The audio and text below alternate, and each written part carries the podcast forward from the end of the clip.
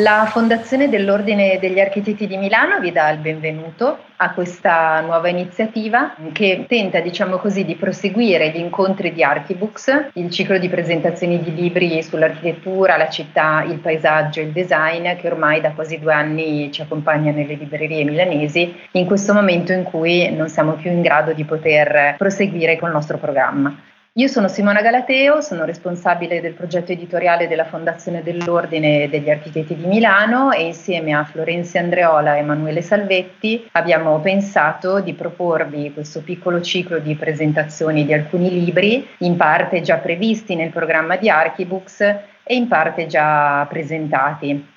anche negli scorsi mesi, in parte sono pubblicazioni del tutto nuove. Eh, oggi abbiamo l'occasione di parlarvi della rivista Mornes. Normalmente abbiamo presentazioni di libri, ma in questo caso abbiamo fatto un'eccezione per eh, questo magazine che è, del, che è, del, tutto nuovo ed è un progetto dell'editore altoatesino Franz Lab, il primo di tre volumi tutto dedicato alle Dolomiti. Perché abbiamo voluto inserire una rivista all'interno del nostro ciclo tutto dedicato ai libri? Perché questo magazine fa, diciamo, ha un progetto di ricerca e di comunicazione che riguarda i temi della montagna, ma anche del territorio, di paesaggio e che spazia, diciamo così, tra i vari linguaggi e le discipline che ci interessava moltissimo. Mornes eh, investiga e racconta una sorta di sua visione di una montagna fuori dall'ordinario, seguendo questo motto che è un po' il motto del dell'editore Franz Lab che è More Than Apples and Cows, spingendosi oltre quella che si chiama la linea degli alberi, sulle vette più alte dove si percepisce la forza della pietra e dello stretto legame che c'è tra l'uomo e la natura. Eh, all'interno la rivista raccoglie contributi di varia natura e di diversi autori, da Paolo Costa, Antonio De Rossi, eh, Gianluca Dinca Levis eh, e fotografie anche come mm, quelle di Marco Pietracupa o Leonard Anger, ma anche progetti di artisti. Tra questi autori c'è anche Claudio Larcher che è oggi qui con noi a chiacchierare della rivista, la grafica è di Typeclang ed è con noi a parlarne Anna Quinz, direttore creativo della rivista Mornes, e Claudio Larcher, che è anche uno degli autori della rivista, designer e direttore del corso di laurea in design della NABA di Milano è autore e curatore di una splendida mostra che si intitola Design from the Alps, una sorta di ricognizione sul design del Trentino Alto Adige e del Tirolo degli ultimi dieci anni. Ed è con noi anche Marco Ferrari dello studio Folder di Milano, autore tra le altre cose del libro A Moving Border, Alpine Cartography of Climate Change, che indaga gli effetti del cambiamento climatico sui confini politici tra gli stati, di cui dopo un po' ci parlerà. Lascerei adesso la parola ad Anna Quinz perché ci racconti come è nato questo progetto, quali erano gli obiettivi, quali sono state le difficoltà, visto che è un progetto di fatto indipendente, è un magazine del tutto indipendente, come è organizzato e vorrei che ce lo raccontasse lei perché ha un'organizzazione molto particolare al suo interno e vorrei che ci illustrasse brevemente i, i contenuti. Buonasera Simona, buonasera a tutti. Mornes è nato ormai un un anno fa nelle nostre teste evidentemente il primo numero è uscito nel novembre del 2019 noi da sempre come agenzia di comunicazione e casa editrice ci occupiamo di rinarrazione dei territori in particolare del nostro territorio il territorio della montagna tra Tirolo, Alto Adige, Trentino e Dolomiti nella nostra visione c'è sempre stato un bisogno di raccontare questo territorio al di sopra al di fuori degli stereotipi che spesso eh, il marketing territoriale ha definito. Quindi abbiamo sempre cercato, come hai giustamente detto tu, di avere uno sguardo che abbiamo definito more than apples and cows. Quindi per noi, eh, noi diciamo sempre che eh, amiamo le mele, crediamo nel potere di comunicazione delle mucche ma ci interessa con Franz Lab andare oltre e cercare di esplorare quel more che il territorio può esprimere. Progetti precedenti, sia online che offline, avevano un, l'obiettivo di andare a cercare delle singole storie di contemporaneità e di innovazione del, del territorio. Noi pubblichiamo un magazine online eh, di cultura contemporanea, ma anche una, una guida delle città del, del Trentino Alto Adige E abbiamo però a un certo punto sentito la necessità di andare un po' più a fondo nel nostro percorso esplorativo e di osservazione. Volevamo trovare un format e uno strumento che ci permettesse di avere una narrazione più, più ampia, di lavorare con linguaggi diversi che potessero incontrarsi fra loro e dare vita appunto a una riflessione molto più profonda. Abbiamo capito che il web non era lo spazio per tutto questo, avevamo bisogno di prendere del tempo, il tempo non solo per elaborare il progetto, ma anche il tempo per chi lo fruisce di osservarlo, di entrarci, di leggerlo, fruirlo a lunga scadenza.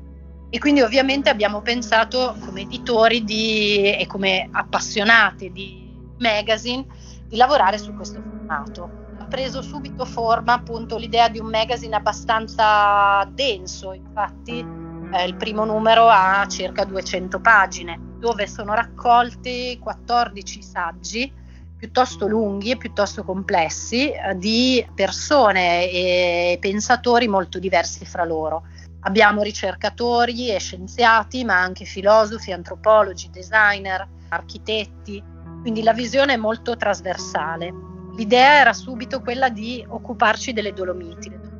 Sono un patrimonio dell'UNESCO da ormai 11 anni, eh, sono un ambiente naturale di grandissimo impatto, non solo visivo e paesaggistico, ma anche turistico. E quindi ci interessava però indagare questo luogo, queste montagne, da un punto di vista che non fosse però appunto solo quello del marketing territoriale. Noi non cerchiamo in qualche modo di vendere le nostre montagne, ma anzi di tutelarle attraverso un racconto analitico, profondo e puntuale. Quindi abbiamo deciso, visto che gli argomenti da trattare erano tanti, di sviluppare il nostro progetto in trilogie, eh, ognuna appunto di 200 pagine comprensiva di 14 saggi primo numero, quello appunto che è uscito a novembre, è dedicato all'alta montagna. Quindi si intitola Above the Tree Line e lancia lo sguardo oltre la linea degli alberi. Il secondo numero, che è attualmente in lavorazione, si occupa invece del bosco, quindi scende nella dimensione più legata al mondo degli alberi e delle foreste. Il terzo numero, che uscirà a fine anno, eh, sarà invece dedicato alla dimensione del legno. Come dicevo, appunto, sono 14 saggi tutti accompagnati da immagini di forte impatto create da fotografi e artisti del territorio ma non solo che anche in questo caso come anche eh, i saggi e gli articoli portano una visione diversa, non stereotipata e non banale della montagna. Il magazine poi ha una seconda e anche una terza possibilità di lettura, può essere sfogliato e letto ovviamente orizzontalmente, articolo dopo articolo, ma ci siamo resi conto nel raccogliere questi pezzi che c'erano alcuni temi che continuavano a tornare, alcune tematiche ricorrenti, per esempio quello ovviamente del climate change, ma anche del, dello sport, del turismo, tutti temi che non sono stati trattati in un singolo specifico articolo, ma che comunque nelle diverse narrazioni entravano e quindi abbiamo creato un secondo indice che abbiamo chiamato hyperlink, quindi in qualche modo prendendo a prestito dal linguaggio del, e dalle modalità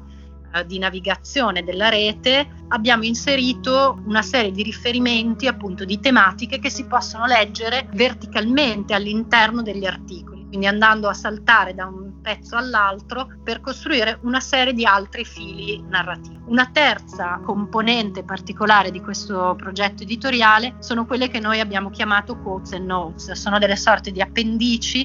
eh, impaginate in dei fogli più piccoli all'interno del magazine, dove è possibile trovare non solo le varie bibliografie degli articoli, ma anche una serie di approfondimenti, di suggestioni, di citazioni che sono state per noi nel percorso lungo di più di un anno di ricerca per comporre questo magazine di ispirazione appunto per raccogliere i contenuti e le suggestioni che poi sono diventate il magazine. Dal punto di vista progettuale appunto abbiamo affidato il concetto grafico allo studio Bolzanino Typeklang che ha fatto un lavoro molto attento e molto preciso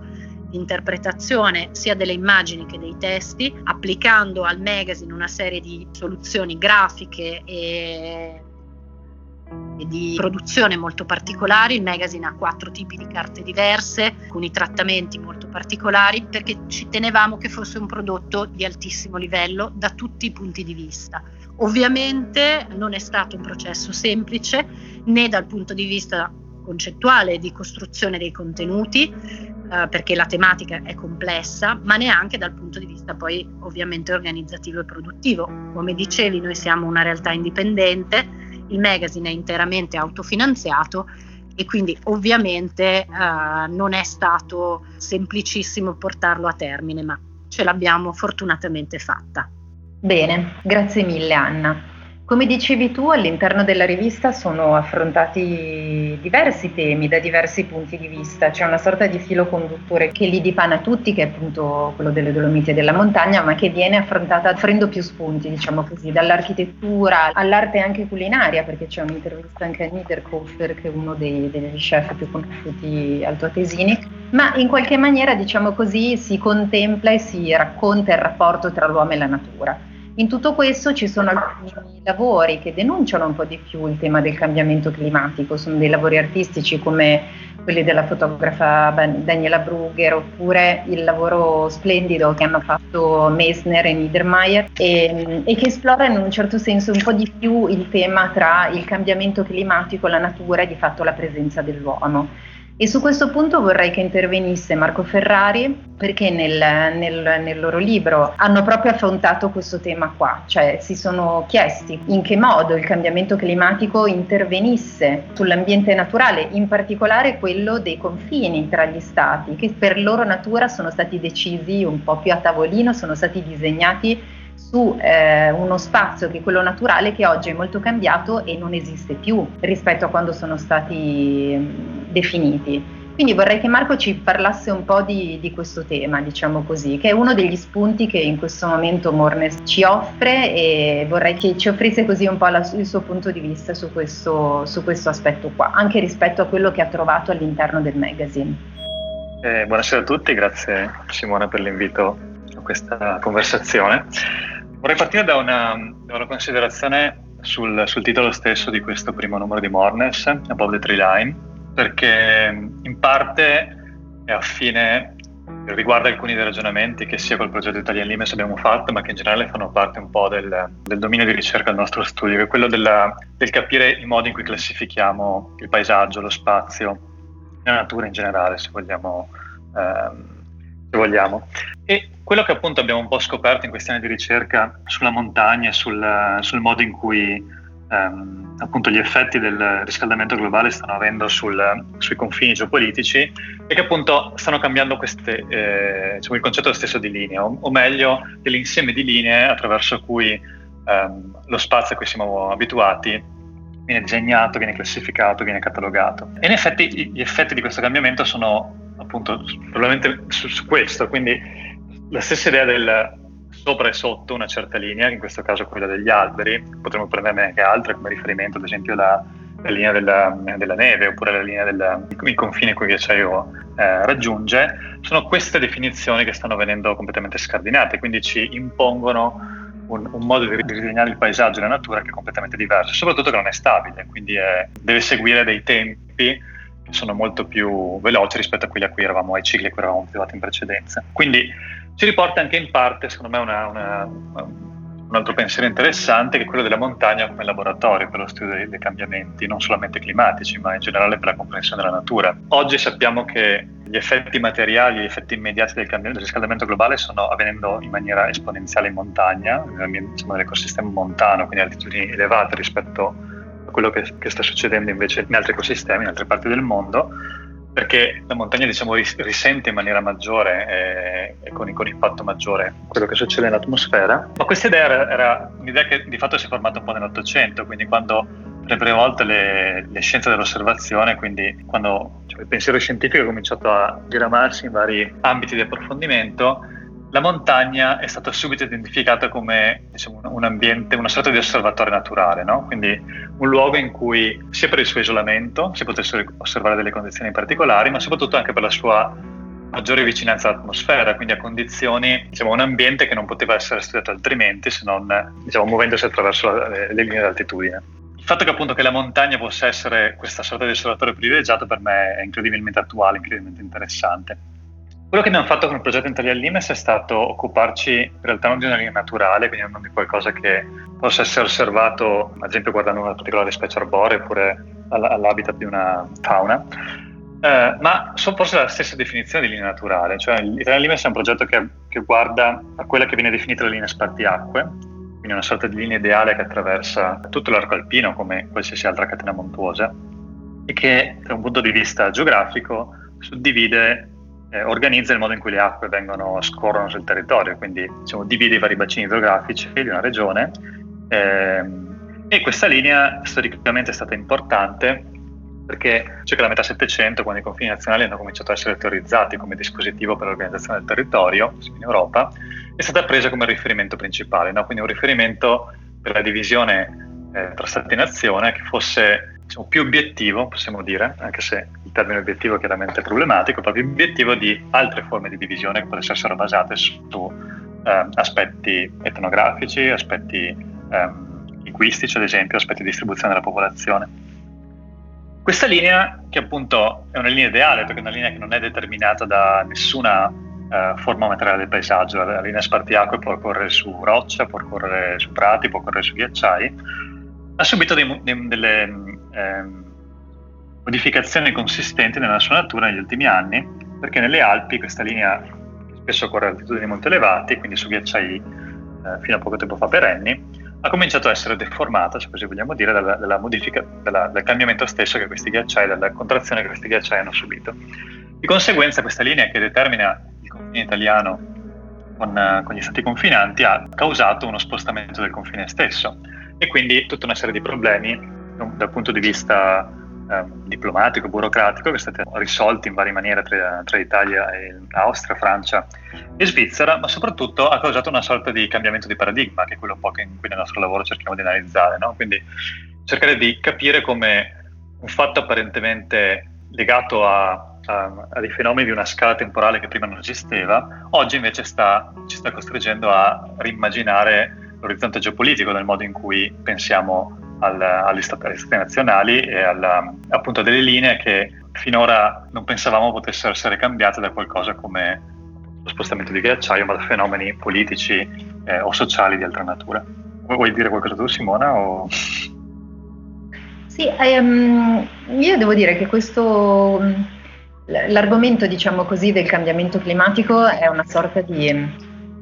um, di chiave diciamo così che sottende un po' a, tutta, a tutti i contenuti della, della, rivista. Insieme a questo si affrontano anche altri temi dedicati alla montagna, anche di esplorazione di vita, ci sono, so, ad esempio alcuni articoli che parlano proprio anche del costruire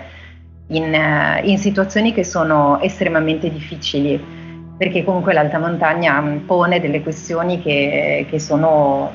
problematiche no? da affrontare rispetto ai temi della progettazione, dell'architettura, ma anche di tutto, diciamo così, anche di quella che viene un po' eh, definita come una sorta di architettura senza architetti, perché spesso e volentieri nel, nel corso dei secoli si è costruito in montagna senza la necessità di avere delle professionalità in particolare. Su questo è stato, secondo me, molto interessante leggere ehm, l'articolo che Claudio Larchi era scritto per Mornes che riguarda proprio questa sorta di quotidianità dell'oggetto, che è quello che poi racconta anche nella, nella sua mostra Design eh, from the Alps. E quindi, come dire, questa sorta di prodotto che si è venuto a generare nella quotidianità della vita di montagna, nell'arco alpino soprattutto che, eh, che, sta tra il Trentino Alto Adige e il Tirolo, che è quello che hanno indagato nella mostra, e che rappresenta una sorta di, di, di ottimo sapere, diciamo così, di, delle persone che poi vivono e, e vivono, cioè vivono in montagna ma vivono anche della montagna. Quindi vorrei che Claudio ci raccontasse brevemente che cosa racconta nel, nel suo testo della, della rivista ma anche un po' che cosa ha raccontato all'interno della mostra. Tanto buonasera a tutti e grazie per questo invito e anche grazie di aver partecipato a questo bel progetto di questa rivista, anche se con un piccolo contributo quando appunto Anna mi ha chiesto di raccontare un pochino, eravamo anche nel, proprio alla progettazione all'inizio della mostra, quindi era anche il periodo più drammatico come succede questo, quindi di raccontare un pochino cosa potrebbe essere il design in altezza, visto che stavamo trattando proprio questo, questo genere di, eh, di, argomento in questa mostra che si è chiamata, di cui c'è ancora il catalogo, che eh, si chiama appunto Design from the Alps e prende un tempo storico di 100 anni, quindi dal 1920 al 2020, quindi al quotidiano, c'era sicuramente una, una parte della, della, mostra dedicata appunto agli oggetti, al design in altezza. Questo perché eh, in generale la mostra che, come diceva eh, Simone ha riguardato il territorio, si chiama Alps, però eh, abbiamo preso in esame il territorio alpino, Trentino, Alto Adige e Tirolo in, in modo trasversale, senza andare a indagare i confini politici o senza andare a, a individuare delle zone differenti e ha individuato questo territorio che poi visto dal, da, per esempio da Milano la sua caratteristica principale è proprio quella de, de la, del fatto che è montuoso e della presenza delle, delle altezze. Quindi come primo paradigma di partenza è stato quello di analizzare un pochino il design di un territorio che è veramente diverso da, da molti altri in, Italia o nel mondo, che ha delle caratteristiche che hanno portato poi a una storia del design che abbiamo provato a rileggere con un'indagine che è anche durata un paio d'anni, eh, cercando di capire qua, eh, che influenza ha avuto quel tipo di territorio sulla progettazione degli oggetti, del furniture, quindi dell'arredo e anche parte anche della tecnologia. E in particolar modo il contributo che poi si trova sulla rivista riguarda proprio alla parte dell'altezza, quindi l'ultima parte, quella più, più in alto, anche perché la mostra è stata, è stata divisa proprio anche fisicamente in tre livelli.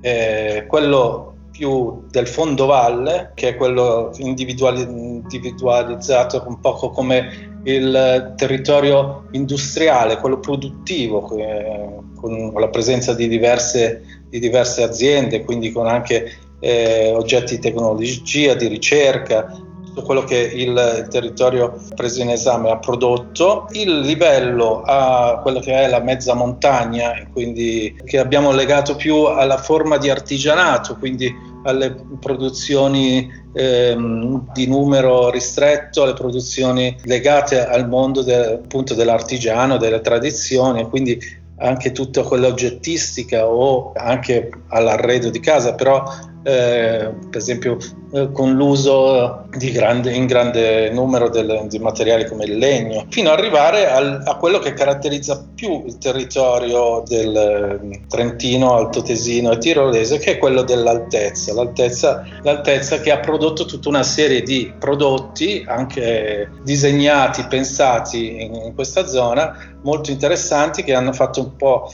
eh, l'innovazione,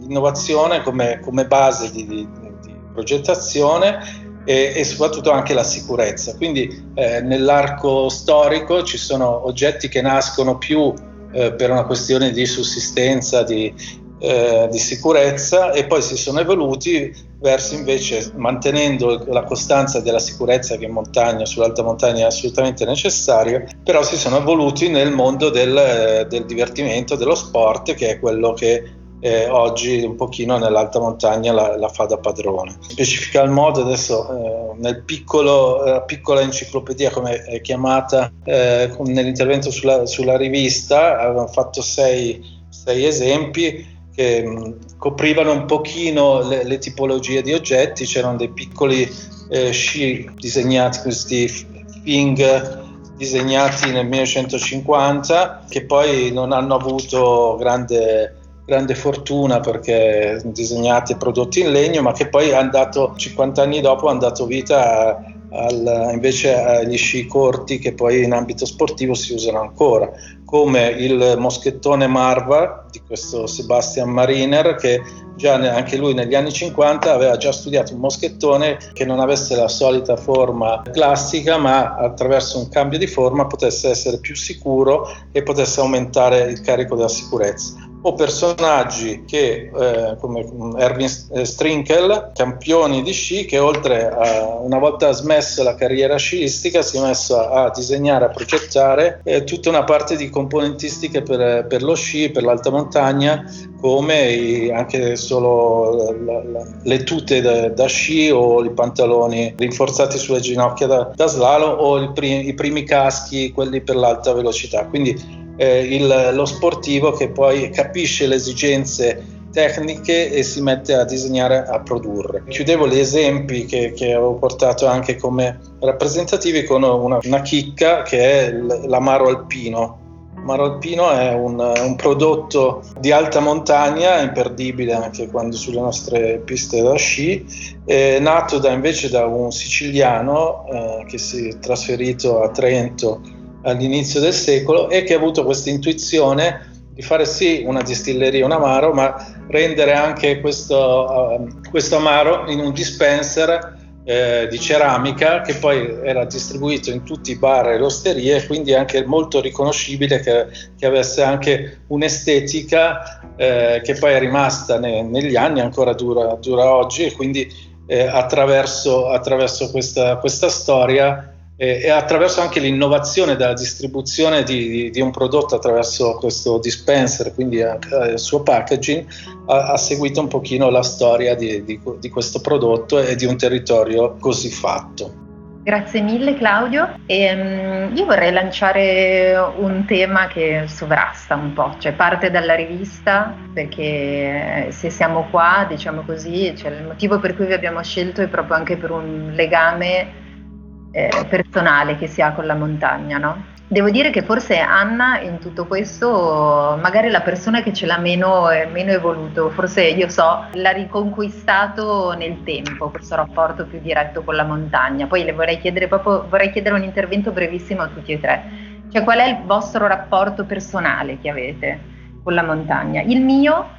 ve lo, ve lo, anticipo in pochissime parole, è sempre di grande ammirazione e sorpresa. Cioè per me l'architettura, diciamo così, delle montagne, delle Dolomiti in particolare, mi hanno sempre ricordato quello delle cattedrali. Cioè io ho la stessa sensazione di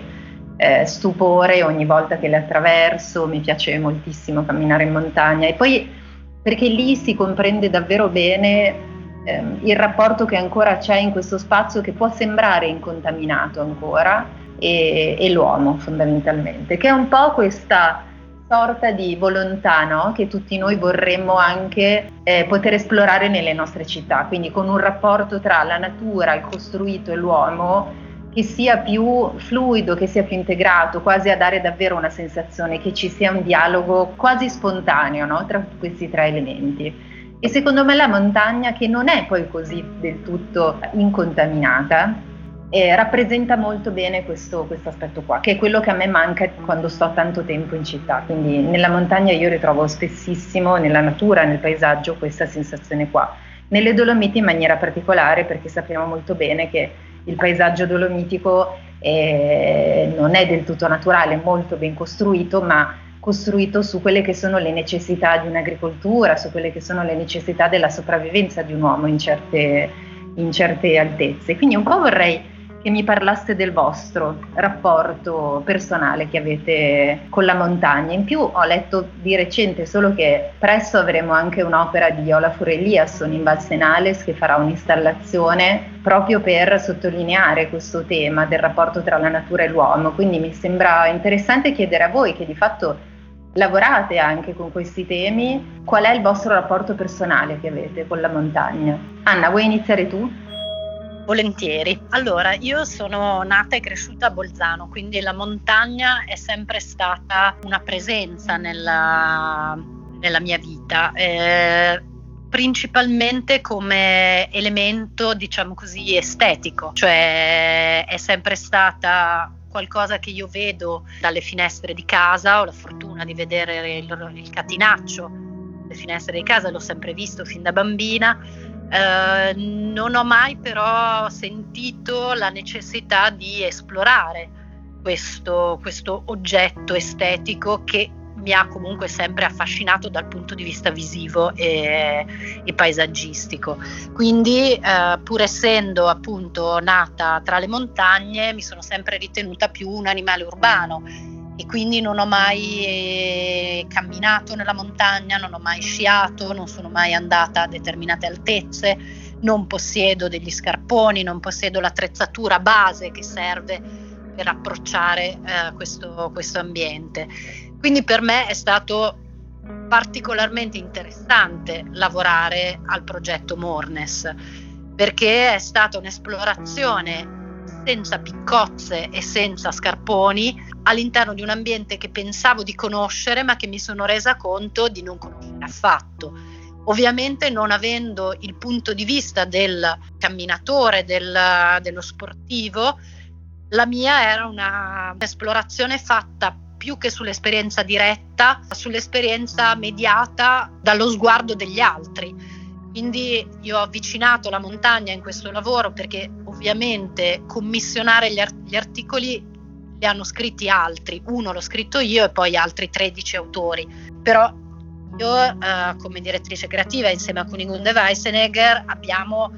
fatto un lunghissimo lavoro di ricerca preventiva per poi eh, dare delle suggestioni e discutere con gli autori di cosa volevamo venisse fuori dalle loro, dalle loro parole. E quindi ho letto e studiato tantissimo la, la montagna, da Buzzati a, al lavoro di, eh, di tanti architetti, alla letteratura, alla saggistica.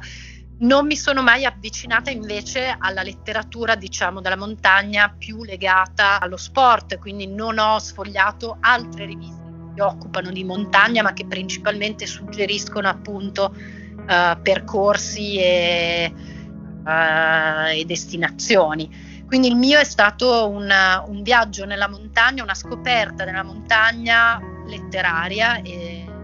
fatta diciamo così dalla, dalla scrivania, dal divano di casa, ma estremamente affascinante e, e, mi ha permesso di costruire una relazione nuova con questo ambiente, tanto che da quando ho iniziato a lavorare a Mornes il desiderio di esserci davvero nella montagna è diventato fortissimo. Aspettavo la bella stagione perché forse la, ne- la neve era ancora un elemento estremo, ovviamente al momento la bella stagione c'è, ma non è possibile